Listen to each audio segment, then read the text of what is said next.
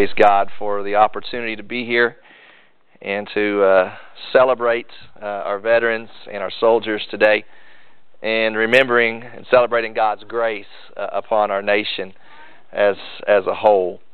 Today we're going to be stepping away from our First John series uh, to take the opportunity to uh, uh, to recognize, as we said, it being Veterans Day weekend and all that goes along with that. Today is going to be more of a topical sermon than usual. Instead of being in one uh, book of the Bible and one section of Scripture, we're going to bounce around a little bit today. And the idea is to see what the Scripture has to show us concerning a specific uh, topic. And we're going to begin in the book of Exodus, chapter 15. If you got a Bible with you, go ahead and turn to Exodus 15. And that's going to be where we start today. And with it being Veterans Day, this is our opportunity to recognize and honor those who have fought for America. There is a sentiment among some Christians that followers of Jesus should not fight, that we should be pacifists. And the argument behind that is that they believe that Jesus was a pacifist. However, when we look at the Bible, it tells us that mankind was created in God's image. And the Bible also identifies us as Christians. The word Christian literally means little Christ. And so be, to be made in the image of God and to be one who identifies with Christ, we need to look to the Scriptures to determine whether or not, indeed, we as believers in Jesus should fight or not. And I believe what we're going to see is that we need to follow God's example and forcefully stand up, if need be, to fight for what is right as we look to how the Bible identifies God and as we look to the example of Christ, we need to follow his example and forcefully stand up, if need be, to fight for what is right. I want to ask you to stand with me in reverence for the reading of God's Word as we look at Exodus chapter 15 and verse 3. And here Moses writes these words in the inspiration of the Holy Spirit The Lord is a warrior. The Lord is his name. Let's pray together. Father, we come to you today humbly. We come to you today expectantly. As we open the Scriptures, God, I pray that you would open our hearts that we might receive what you have for us today. And Father, may we have a true understanding of you and your character and of our Savior Jesus Christ. And Lord, by your power and by your grace, may we seek to become more like Jesus, your Son, in whose name we do pray. Amen. Thank you. You may be seated. As the scripture we just read shows us, God is a warrior. And to be made in His image, we too, as human beings, when called upon, we all need to be warriors. We need to be warriors for what is right. We see in the Scripture, first of all, that God indeed fights. He fights for His people. God fights for His people. He is zealous to protect His covenant people. He identifies Himself as a warrior. We see that in Exodus 15. The context is the people of Israel had just been liberated from Egypt. God had parted the Red Sea for them. They had crossed safely. The Egyptians pursued them. And then God allowed the Red Sea to swallow up the soldiers of Egypt. And we come to chapter 15 of Exodus. Moses breaks out into song, and Israel sings with him. In verse 1, it says, I will sing to the Lord, for he is highly exalted. The horse and its rider he has hurled into the sea. The Lord is my strength and song. He has become my salvation. This is my God, and I will praise him my father's God, and I will extol him. The Lord is a warrior. The Lord is his name. Pharaoh's chariots and his army he has cast into the sea, and the choices of its officers are drowned in the Red Sea. The deeps cover them. They went down into the depths like a stone. Your right hand, O Lord, is majestic in power. Your right hand, O Lord, shatters the enemy. And in the greatness of your excellence, you overthrow those who rise up against you. You send forth your burning anger, and it consumes them as chaff. At the blast of your nostrils, the waters were piled up, the flowing waters stood up like a heap. The deeps were congealed in the heart of the sea. The enemy said, I will pursue, I will overtake, I will divide the spoil. My desire shall be gratified against them. I will draw out my sword, my hand will destroy them. You blew with your wind, the sea covered them. They sank like lead in the mighty waters. Who is like you among the gods, O Lord? Who is like you, majestic in holiness, awesome in praises, working wonders? You stretched out your right hand, the earth swallowed them. In your loving kindness, you have led the people whom you have redeemed. In your strength, you have guided them in your habitation. We see in the scripture here that God indeed fights for his people. He has made a covenant agreement with those who belong to him, and God zealously fights for his people. We see that also in the book of Second Chronicles chapter 20 verse 15 we are told that the battle is the Lord's. And time and time again throughout the Old Testament, we see God miraculously intervening. God stepping in into the battle and fighting for his people. But it's not only in the Old Testament, we see this in the New Testament, and we see this in all places in the person of Jesus Christ. We are told Jesus was a pacifist, that Jesus never fought. But listen to what Colossians chapter 2 verse 13 and 15 say. Says, When you were dead in your transgressions and in the uncircumcision of your flesh, he made you alive together with him, with Jesus, having forgiven us all our transgressions, having canceled out the certificate of debt consisting of decrees against us, which was hostile to us. And he has taken it out of the way, having nailed it to the cross. And when he had disarmed the rulers and authorities, he made a public display of them, having triumphed over them through him. It is through Jesus and his death on the cross that Jesus fought and conquered the enemy. Jesus fought for us, and he died on the cross for us. What looked like a defeat was actually victory. As Jesus died for your sins and for my sins, so that we could be made right with God through faith in him. Our God is a warrior. Jesus is a warrior. We also read in 1 Corinthians 15, verses 54 through 57, in the context of speaking about the resurrection of Christ, Paul writes, When this perishable will have put on the imperishable, and this mortal will have put on immortality, then will come about the saying that is written, Death is swallowed up in victory. O death, where is your victory? O death, where is your sting? The sting of death is sin, and the power of sin is the law. But thanks be to God who gives us the victory through our Lord Jesus Christ. Through his death on the cross, through his resurrection, he fought and gained victory for us, his people if we would in turn put our faith in Him and recognize, as, as far as our eternal destiny is concerned, the battle is the Lord's, and the battle has already been fought, and it has been won by our Lord Jesus Christ. God fights for His people. But it may come as a surprise to some that, secondly, God fights sometimes against His people. Just because we belong to God, we cannot presume upon His grace you do not get a free pass to live any way you see fit and expect that just because you're a Christian, God is going to bless you. No. Sometimes God fights against his very people. We see that in the scriptures. We see that in the book of Judges, chapter 2, starting at verse 11. Then the sons of Israel did evil in the sight of the Lord and served the Baals, and they forsook the Lord the God of their fathers, who brought them out of the land of Egypt, and they followed other gods from among the gods of the peoples whom they were around, and bowed themselves down to them. and Thus they provoked the Lord to anger. So they forsook the Lord and served Baal and the Ashtoreth. The anger of the Lord burned against Israel, and he gave them into the hands of plunderers who plundered them, and he sold them into the hands of their enemies around them so that they could no longer stand before their enemies. Wherever they went, the hand of the Lord was against them for evil. As the Lord had spoken, and as the Lord had sworn to them, so that they were severely distressed. Then the Lord raised up judges who delivered them from the hands of those who plundered them, yet they did not listen to their judges. For they played the harlot after other gods and bowed themselves down to them. They turned aside quickly from the way in which their fathers had walked in obeying the commandments of the Lord.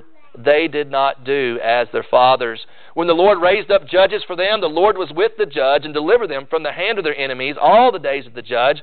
For the Lord was moved to pity by their groaning because of those who oppressed and afflicted them. But it came about when the judge died that they would turn back and act more corruptly than their fathers in following other gods to serve them and bow down to them, they did not abandon their practices or their stubborn ways. So the anger of the Lord, once again, burned against Israel.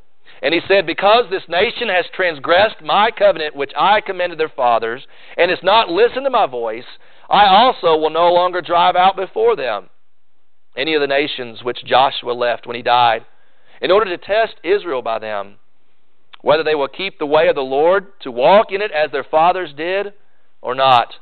So the Lord allowed those nations to remain, not driving them out quickly, and He did not give them into the hand of Joshua. God fought against His people. We also see in the book of Second Chronicles, uh, chapter 36, verse 15 through 21, we read about Israel being carried away into exile into Babylon. We read about Jerusalem being destroyed. We read about the temple of God being plundered. And the people wondered, how could that happen? We're God's people. We identify ourselves with the Lord. Why has our enemies prospered against us? It's because when God's people forsake God's word, God will and does fight against them. In order to discipline his children, in order to wake his children up, in order to bring his people to their knees back to him. God does fight against his people. Even though we might say, but God is on our side. Abraham Lincoln was once asked that question Do you believe God is on your side? His response, Sir, my concern is not whether God is on our side. My greatest concern is to be on God's side. For God is always right. God fights for his people, but sometimes God fights against his people. Scripture also shows us one of the ways God fights for his people is that God fights around his people. God utilizes his angels to fight and defend those who belong to him. We read that in the book of Psalms, Psalm 91, verses 11 through 13. It says, For he will give his angels charge concerning you to guard you in all your ways. They will bear you up in their hands, lest you strike your foot against a stone. You will tread upon the lion and the cobra, the young lion and the serpent. You will trample down. God's angels, He gives them charge over you. Hebrews 2:14 says angels are ministering spirits that God sends to fight and protect those who belong to Him. Revelation chapter 12, we read about the war in heaven that breaks out where Michael and his angels fight against the serpent and cast him and his angels out of heaven. God's angels fight all around his people. We see one story that exemplifies that for us in the book of 2 Kings chapter 6 verse 15 through 17. Elisha and his servants were surrounded by enemy forces. And we read this. It says, Now when the attendant of the man of God had risen early and gone out, behold, an army with horses and chariots was circling the city. And his servant said to him, Alas, my master, what shall we do? So he answered, Do not fear, for those who are with us are more than those who are with them. Then Elisha prayed and said, O Lord, I pray Open his eyes that he may see. And the Lord opened the servant's eyes, and he saw, and behold, the mountain was full of horses and chariots of fire all around Elisha. Billy Graham has once said, if God would permit the curtain of heaven to be pulled to the side, we would see all around us forces, spiritual forces, fighting, some against us but many, many more fighting for us. God fights around his people, and we need to put our faith in God that he will preserve us supernaturally. God fights around his people. God also fights through his people. The Bible shows us that we as Christians are enlisted as soldiers in the army of God. The first place that we see that might come as a, a, bit of surprise to you. It might sound a little bit odd to you, but we see this in the Great Commission. Matthew chapter 28, verses 18 through 20. It says, And Jesus came and he spoke to them, saying, All authority has been given to me in heaven and on earth. Go therefore and make disciples of all the nations, baptizing them in the name of the Father and the Son and the Holy Spirit, teaching them to observe all that I commanded you, and lo, I am with you always even to the end of the age. You might think, what does evangelism and what does discipleship have to do with warfare? The answer everything. Because what Jesus is commissioning us to do as soldiers is to invade enemy territory, to storm the very gates of hell, where Satan holds he holds prisoners captive, he holds souls captive, and Jesus sends us with the marching orders, with the power of the gospel to liberate, to stake the, the flag in the name of the Father, the Son, and the Holy Spirit, to claim souls, to rescue souls for the kingdom of God against the forces in the kingdom of evil.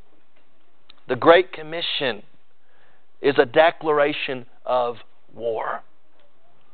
And we are sent out as soldiers in the army of God. And Jesus says, I am with you in this. He sends us out to do what might seem impossible. How can I rescue anyone's soul from the devil? You can't, but Christ can, and Christ does. When you live your life the way you're supposed to live it, and you open your mouth and you declare the truths and the mercies and the grace of God Almighty, when you do that, God fights through you. You are engaged in spiritual warfare, and you are over your head on your own. But Scripture shows us that God has given us armor for this fight. Ephesians chapter 6, verses 10 through 17. Finally, be strong in the Lord and in the strength of His might. Put on the full armor of God so that you will be able to stand firm against the schemes of the devil. For our struggle is not against flesh and blood. We might think, well, those people out there, those atheists, those unbelievers, those people that are, that are antagonistic to the gospel, they're our enemies. No, they're not. Our battle is not against flesh and blood. They are held captive. They are in the army of Satan.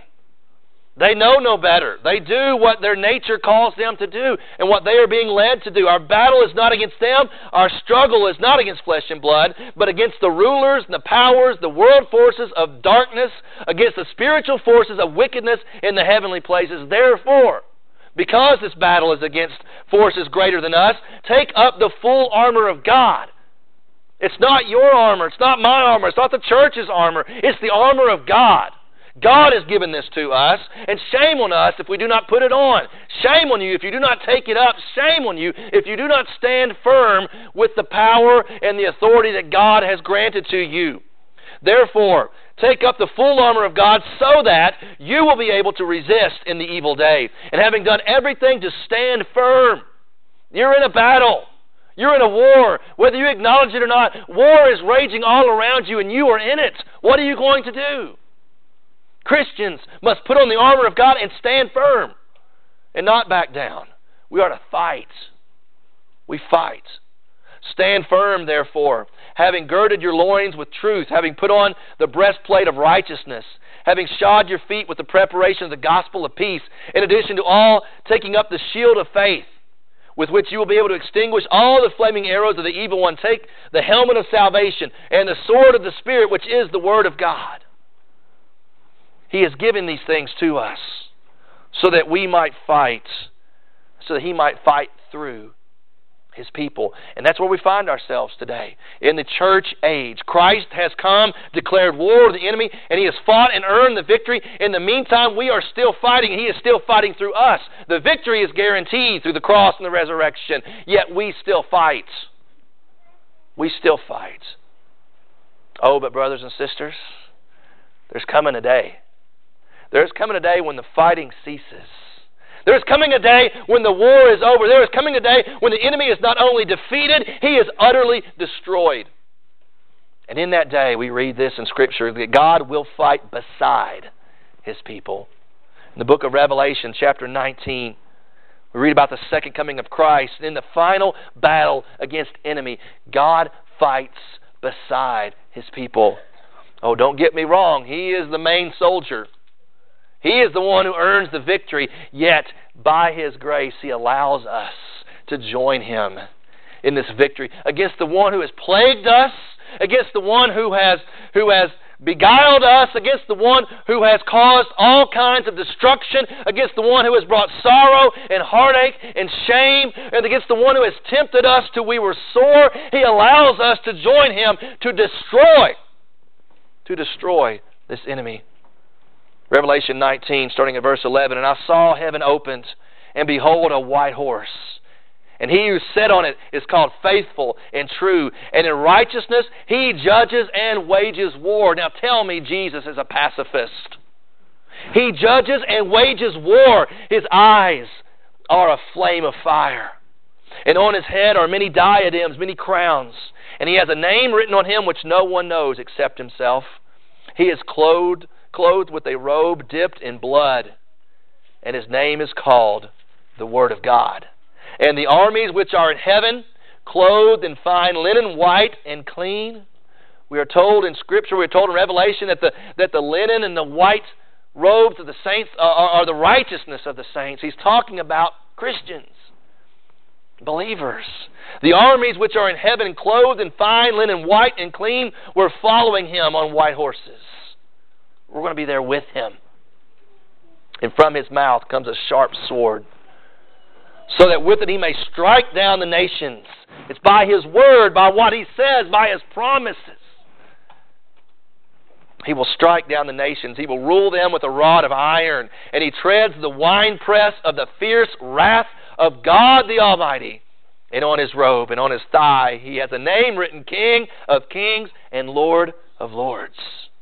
Then I saw an angel standing in the sun, and he cried out with a loud voice, saying to all the birds which fly in mid heaven, Come, assemble for the great supper of God, so that you may eat the flesh of kings, and the flesh of commanders, and the flesh of mighty men, and the flesh of horses, and of all those who sit on them, and the flesh of all men, both free men and slaves, and small and great.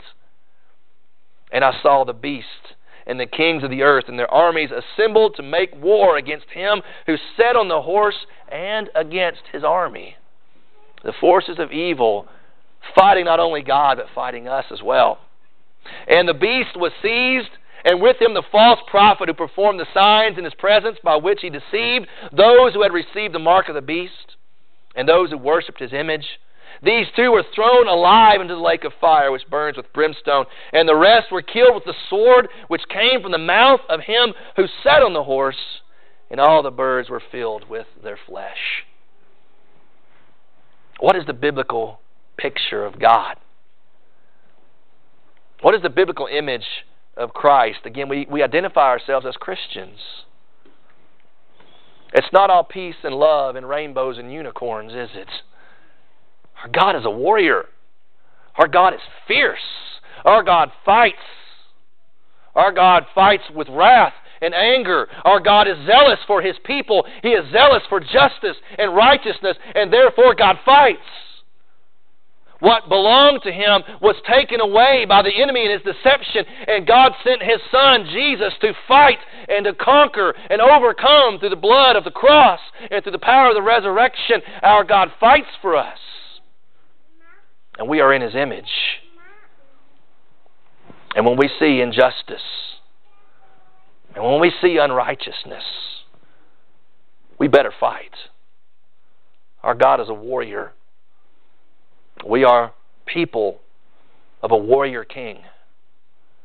He does not tolerate evil, He does not tolerate injustice. Our God fights. Therefore, we need to follow God's example and we forcefully stand up, if need be, for what is right. We fight. This past week, I had the opportunity to go on a field trip with my son, Logan, and we stayed in a room with two other young boys and we were watching TV. and a commercial came on for the Ultimate Fighting Championships. I don't know if you've ever seen that or not, but it's kind of like boxing and wrestling mixed together, but it's it's very brutal. And we were watching the commercial, and one of the guys was just pounding this other guy in the face, and blood was flying everywhere. And one of the boys was like, "Why? You know what? What's the point of this? Who would want to watch this?" And I'm like, "You know, I don't know. I don't know why anybody would pound and pulverize somebody just for sports." Now, we as Christians, we are called to fight. We are called not to be violence. We're called to be virtuous. That means there is a time and there is a place and there is a reason and there is a way that we fight. Don't get me wrong, we do fight, but we fight with a purpose. We fight for a cause. We're not gladiators. We're not going out just picking fights ready to punch people in the nose. But if the time calls for it, and that's what we need to do. We follow God's example. Edmund Burke once famously quoted this The only thing necessary for the triumph of evil is for good men to do nothing. As God's people, if we do nothing in the face of evil, if we do nothing in the face of suffering, we are allowing evil to triumph. So you tell me, is it okay for Christians to fight? Is it okay for Christians to take up arms, to become soldiers, to be veterans? The question's not, is it okay? The question is, why shouldn't we? It's what we're supposed to do. We fight for what's important to us. We fight for what belongs to us. We are zealous to protect our people and to protect what God has given us. And we fight the forces of evil, any, any tyranny that seeks to enslave, any, any kingdom that, that seeks to promote wickedness, unrighteousness, and ungodliness, we fight.